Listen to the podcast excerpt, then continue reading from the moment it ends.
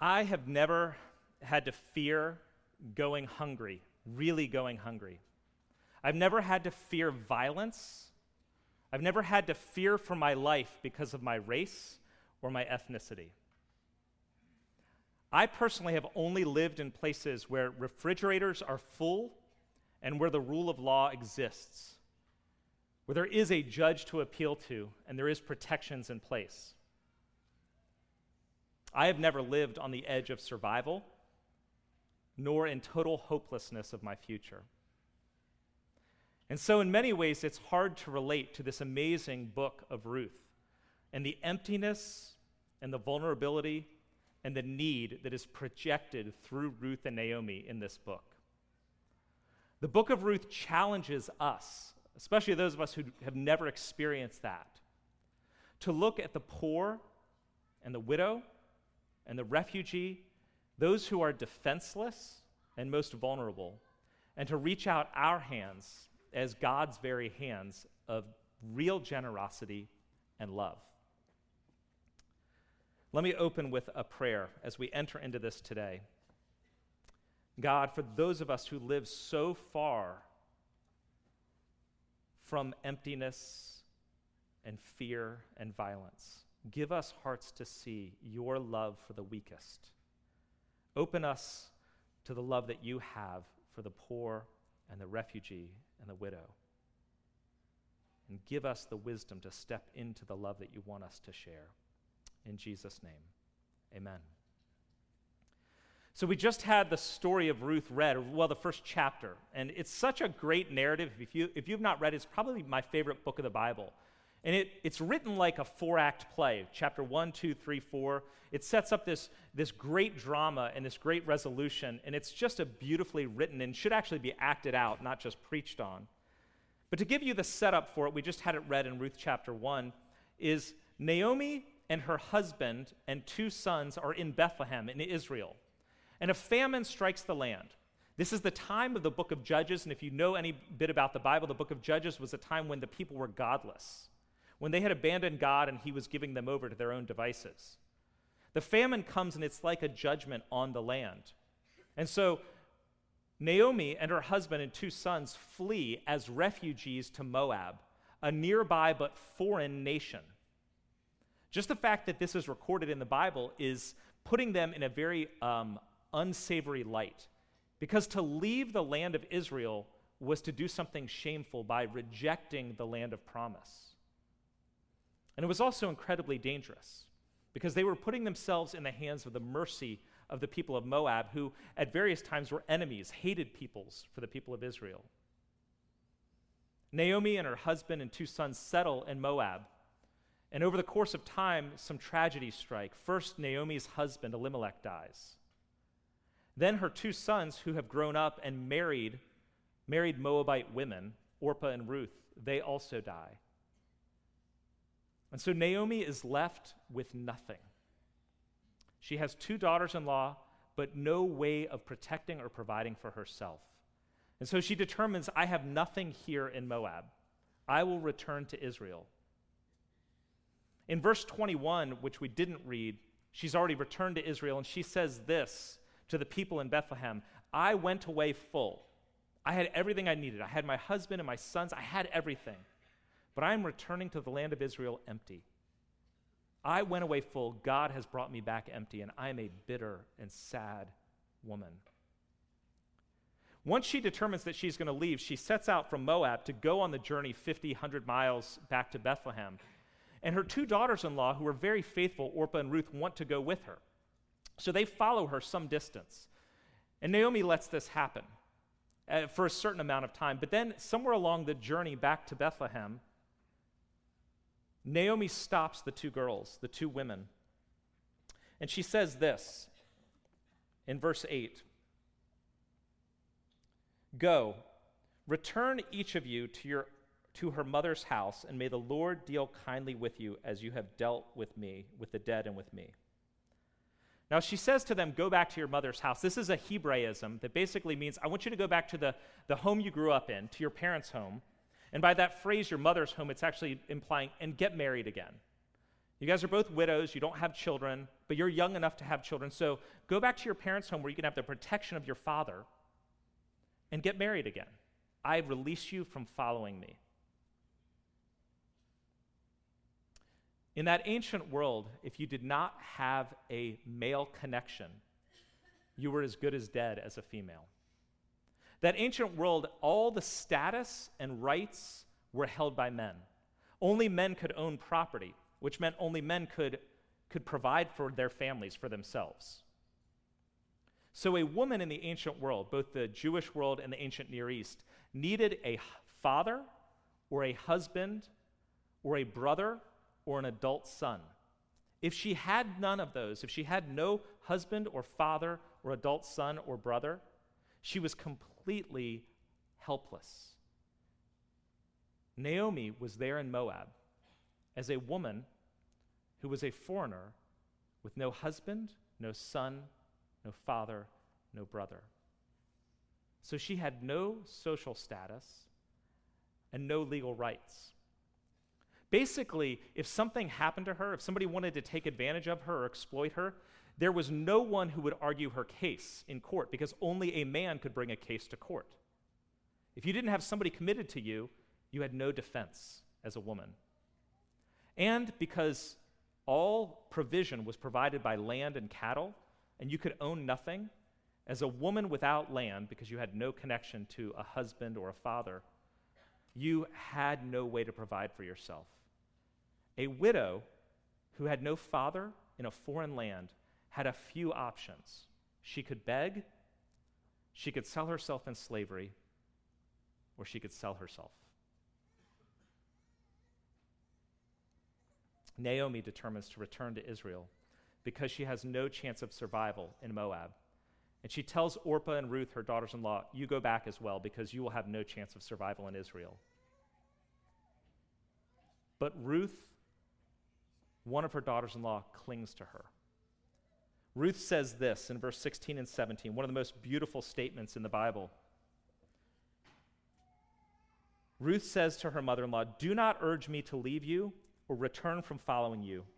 For where you go, I will go, and where you lodge, I will lodge. Your people shall be my people, and your God, my God. Where you die, I will die, and there I will be buried. And this is a pledge. She's making a promise, a covenant, like a marriage pledge to her mother in law. May the Lord do so to me and more also, if anything but death parts me from you. You know, we know the end of the story. If you read on in Ruth, we know what happens. And to the spoilers, Ruth doesn't die a tragic death here. But at the time that she makes this pledge, Ruth doesn't know that. Death was a very real possibility. Two widows wandering towards Israel with no protections. And Ruth, being a foreigner, had even fewer protections once she entered the land of Israel. She gives herself an absolute dedication and willing self sacrifice for her mother in law, who is a helpless and older and vulnerable widow. You know, what's amazing if you read through the book of Ruth is how much it elevates women and, and the immigrant. We kind of gloss over it because we don't think about it as a big deal. But in that ancient world, the fact that this was included in the canon of the Jewish scriptures is absolutely mind blowing. Ruth is a Moabite. She is a foreigner. She is an enemy of the people of Israel.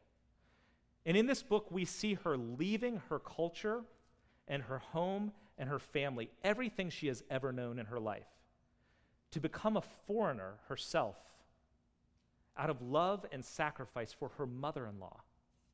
That's incredibly powerful. And basically, the author is elevating her, this foreign widow, saying she is somebody that we want to follow, and she is a part of God's plan.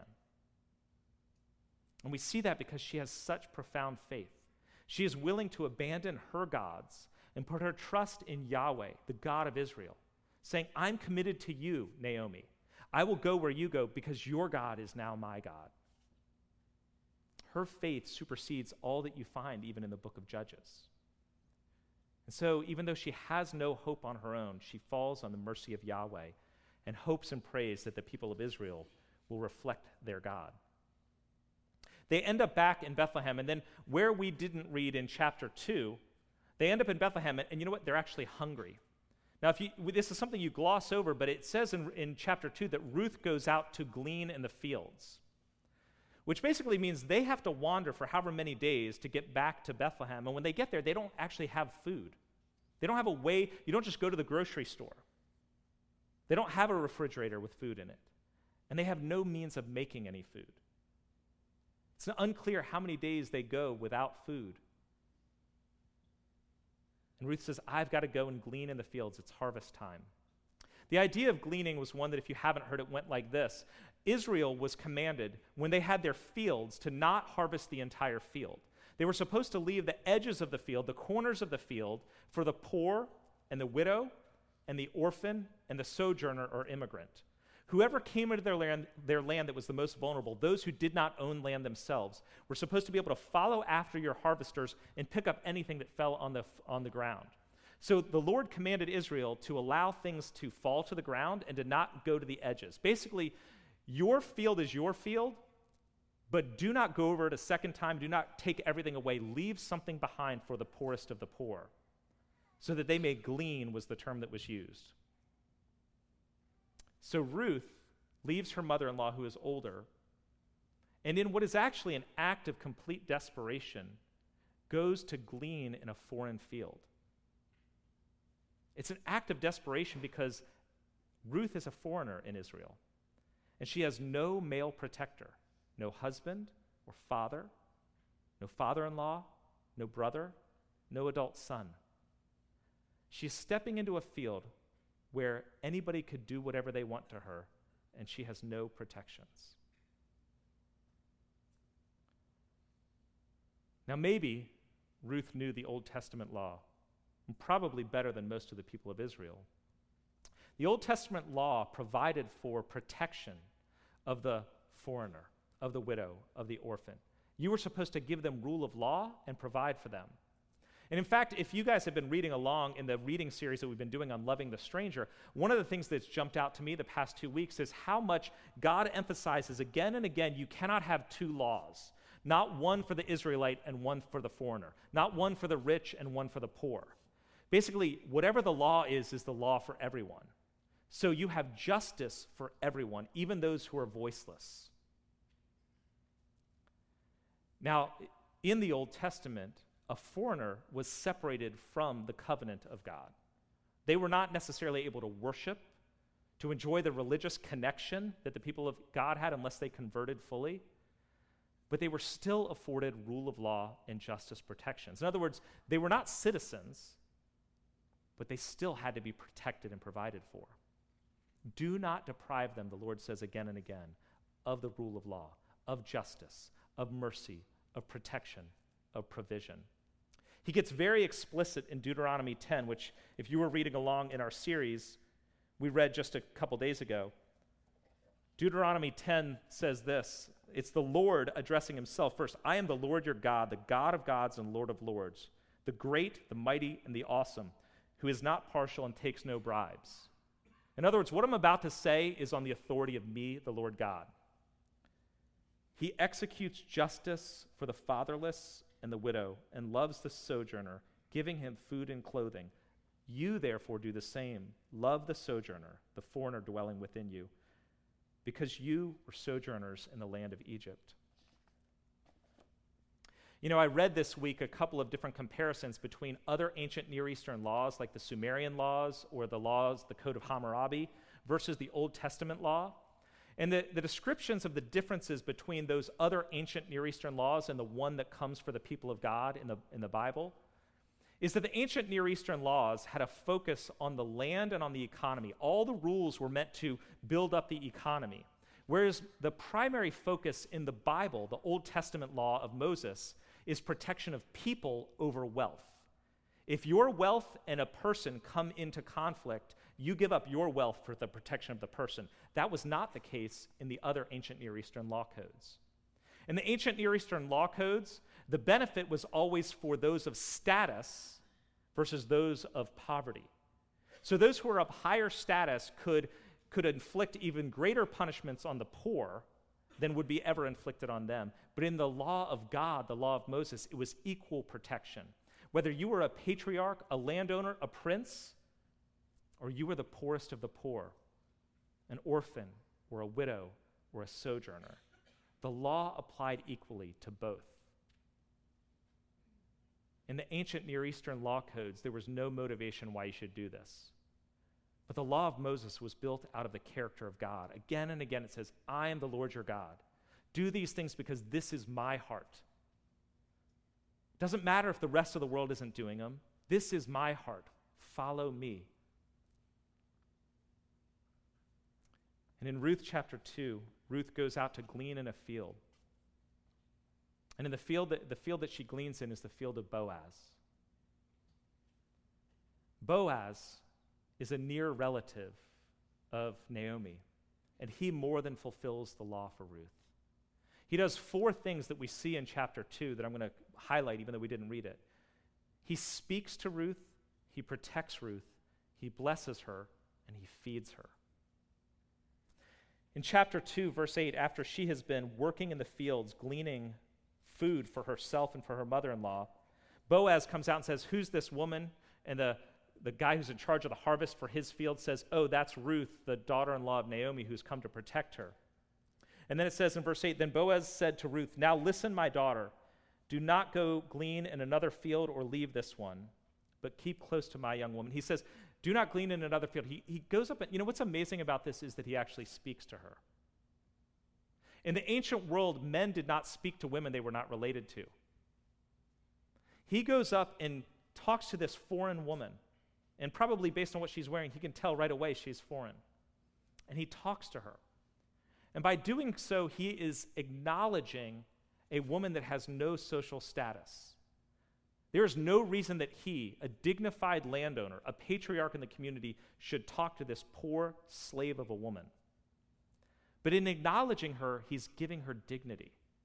He's elevating her just in a human sense. You are worth addressing. I will talk to you directly. And he's also elevating her within the wider community. All of those who are working in his field see him talking to her. Sometimes just by stopping to speak, you give dignity to a person. And that's what he does with this woman. And then he provides protection for her that he doesn't need to provide. In verse 8, the second half of it, and on into 9, he says, Keep close to my young women. In other words, there are, there are men working in the fields and there are women. I want you to work alongside them as if you work for me. I'm not going to treat you as a foreigner, I'm going to treat you as one of my own. And the reason he says this is in verse 9 Have I not charged the young men not to touch you? Now, the question we should be asking is Did he need to say that to the young men? And what are the implications that he did? So he tells Ruth, I want you to work only in my field, stay by my women, because I've told the young men, I've commanded them, do not touch her. The implication is, without him commanding them, they were going to touch her. She is a foreign woman with no protector, working in their fields, no one to bring a case if anything should happen to her. Ruth, uh, Naomi, her mother in law, says later on, Yes, in verse 23, you should only work in his fields, lest in another field you be assaulted. It's the same wording. I have commanded the men not to assault you. And Naomi says, Yes, stay in his fields, lest you go somewhere else, and as would be expected, you as a foreign woman would be assaulted. Because the question is this if she was assaulted, who would plead Ruth's case in the court of law? And Boaz is promising, I will. I will protect you. Stay with me, and I will plead your case if anything happens to you. He speaks to her, he protects her, and he blesses her.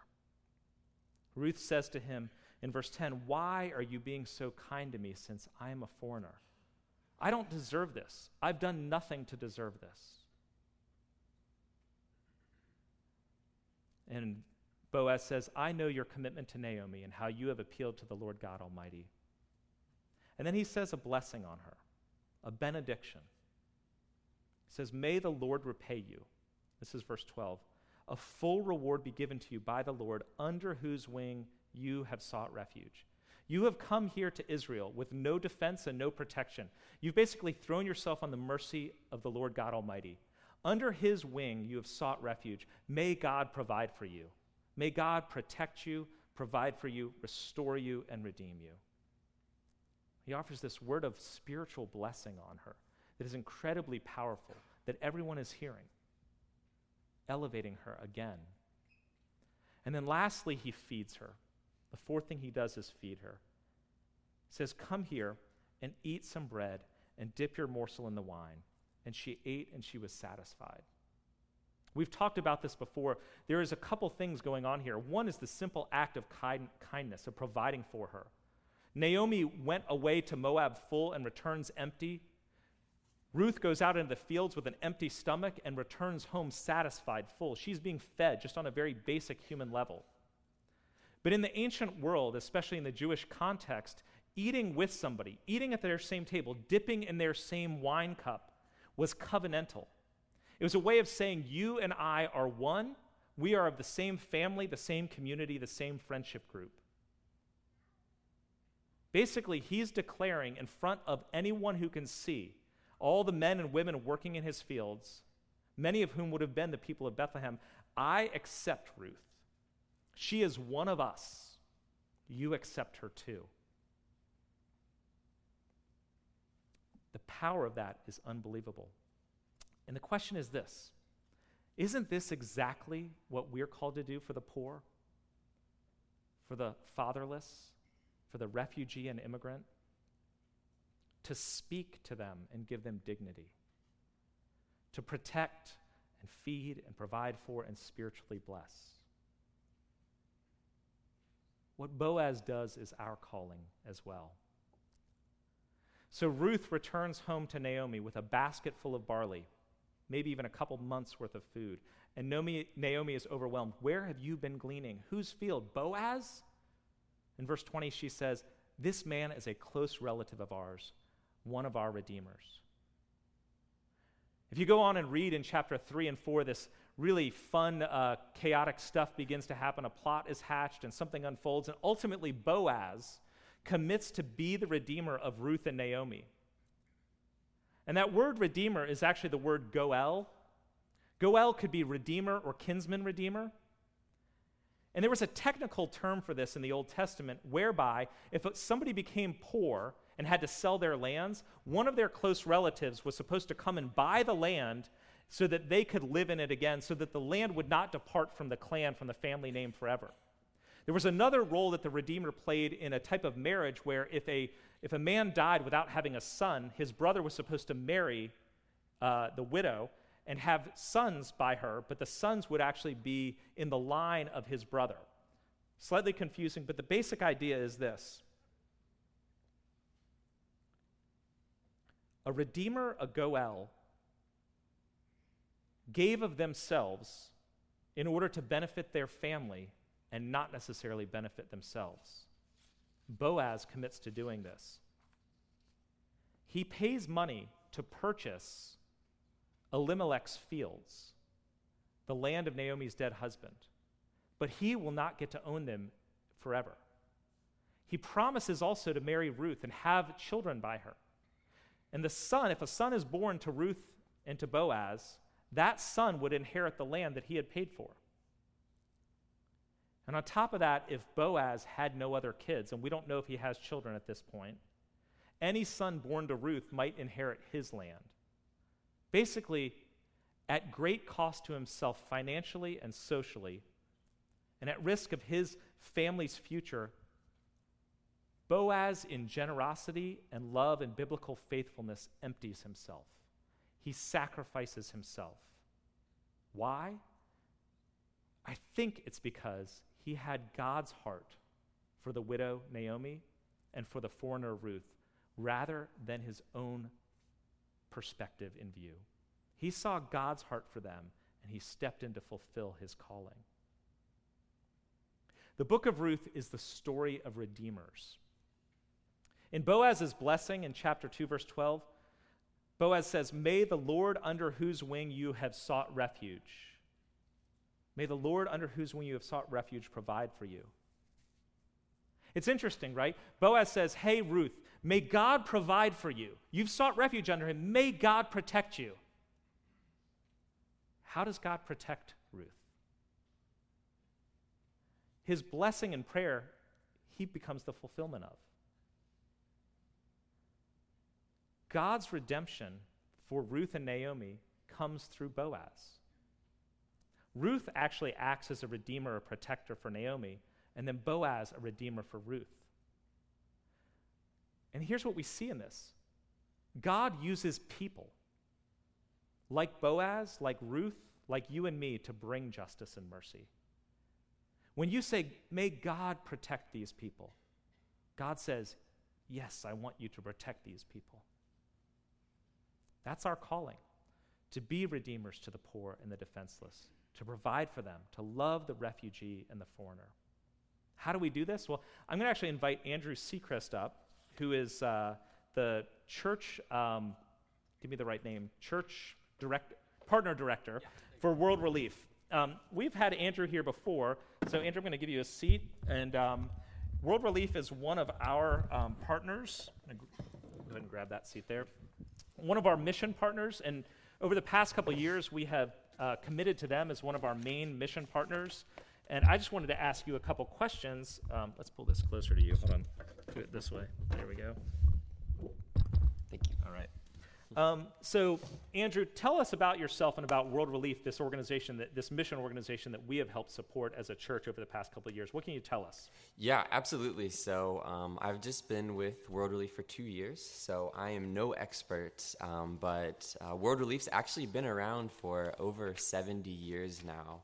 Um, we started after World War II, actually, um, in response to uh, the devastation um, all over Europe, um, thinking about refugees, thinking about people whose lives have been um, destroyed. That's where we came out of. Um, but, but really, our mission at World Relief is how do we empower the local church? So, so you, how do we empower the local church to be the one that is serving the most vulnerable? Um, we have realized that, that we're a great organization. We, we have you know some cool T-shirts um, and, and, do great work. But at the end of the day, Christ has called His church to be the one that is actually carrying out His mission, and so that's really what um, our our vision is. And Andrew, I ask you as well to share some of the stories you you guys work directly with displaced peoples, with refugees with those who are forced out of their homes for various reasons. Tell us, give us a little bit more insight into the lives of those who are displaced, or any stories that you can to help us to understand a little better. Yeah, yeah, absolutely. So, so part of our work um, here in the U.S., we actually work with the U.S. government as one of the nine uh, official refugee resettlement organizations. Um, but we also work all around the world um, engaging refugees, and so. Um, I, I could tell so many stories. Um, just just one, I guess, to put it in perspective. Um, you know, uh, imagine yourself um, on on a day a lot like today, sitting um, in a very nondescript house um, in Ohio, um, and there's a woman sitting at a table across from you who doesn't have a lot in her house. she's making you uh, a pot of tea, and uh, you look at her and you begin to ask her about herself um, and you realize there's a, there's a lot more to this person um, than would originally catch the eye. Um, uh, her name is Hannah, and she's from Iran, and she's now living in Ohio. Um, but as you're, you're sitting across from her, you notice that there is a, a picture on her wall, um, and in that picture, there are two sons. Um, but as you look around the room, you see there's only one son sitting there with you. Um, as you begin to talk to her, her hands shake. She's looking at you in the face and she begins to tell you a story. And she says, um, Six years ago, when she was living in Iran, her house was raided um, by the government, and um, her oldest son was, was taken away from her. Um, her house was destroyed, and she um, feared for her life. so she immediately packed up her youngest son, and they began a journey. And, this was a journey that I didn't get a lot of details on because this was a journey that was um, so long and so um, dangerous. Um, but she actually made it from Iran um, to Turkey, which is actually the largest host country of refugees in the world. um, with almost 3 million refugees that Turkey is hosting. Um, she made it to Turkey and lived in a refugee camp for um, almost three years. Um, so, just getting by, surviving on meals, not able to work, not able to speak the language. Um, and then in 2015, she was actually able to resettle to the U.S. Um, she came to Ohio, um, which is where World Relief began working with her. Um, now, her son has since actually been freed from, from jail um, but, but, she doesn't know if she's going to see him again, um, just because uh, right now the U.S. isn't really taking refugees from the Middle East. So he's still over there, um, and she's trying to figure out, hey, how could she get to see him again? Um, she now has a job. Um, she has a small business that she has started, and um, she has huge plans for that. and she has huge plans for her son as well. that's just one one picture, a teeny little picture um, of a refugee that we work with. Um, I was in uh, Jordan on the border of Syria last year, and as I sat down with Syrian refugees, they would look at me, you know, with tears in their eyes, um, and they would say, "Hey, I want, I want you to see something," and they would pull back their shirt, and they would have a chain on with a key to their house. Um, and they'd tell me about their house, and I would know from the description that's that's in an area that was bombed. Um, there's no house there um, but they want to go back. Um, these are the stories of people that, that we're working with, um, both here in the U.S. and around the world. What, how many different places are you guys working, even just rough estimate, um, different countries or different places where you're finding refugees from, yeah. that sort of thing? Yeah, really all around the world. Um, we, uh, we work in about 27 countries as well as all around um, the U.S. Um, so, interestingly enough, the, the three places, three countries um, actually make up 57% of the world's refugees.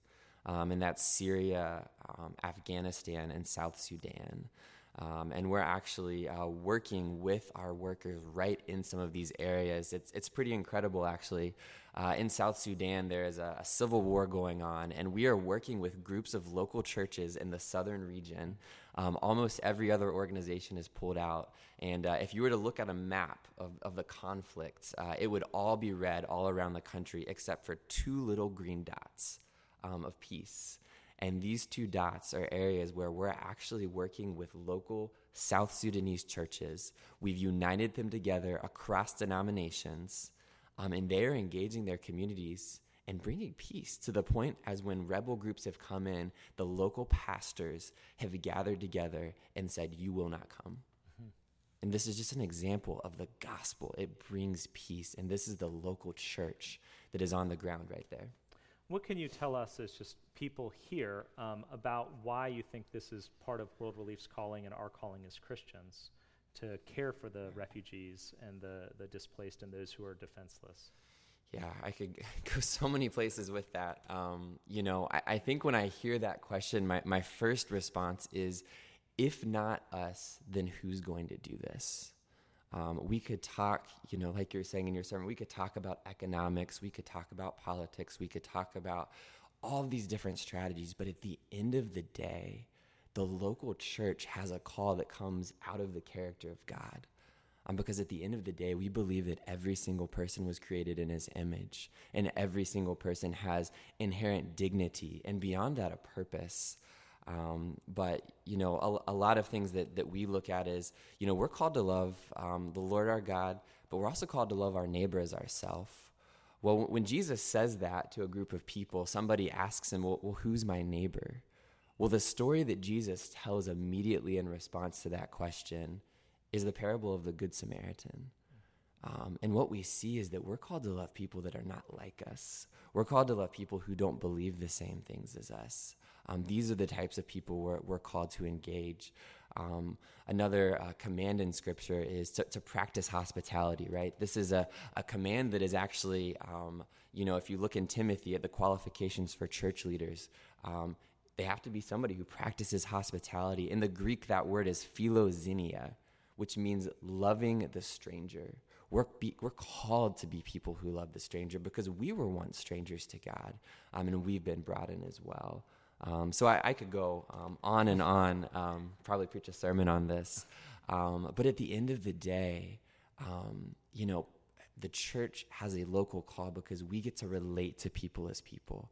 Um, you know, when we work with refugees all around the world, we see people people are programmed out. They, people don't need another handout. They don't need another program. They need somebody who loves them and who's going to walk alongside them and who's going to look them in the eyes and say, "You have dignity and you have a purpose and you have a future."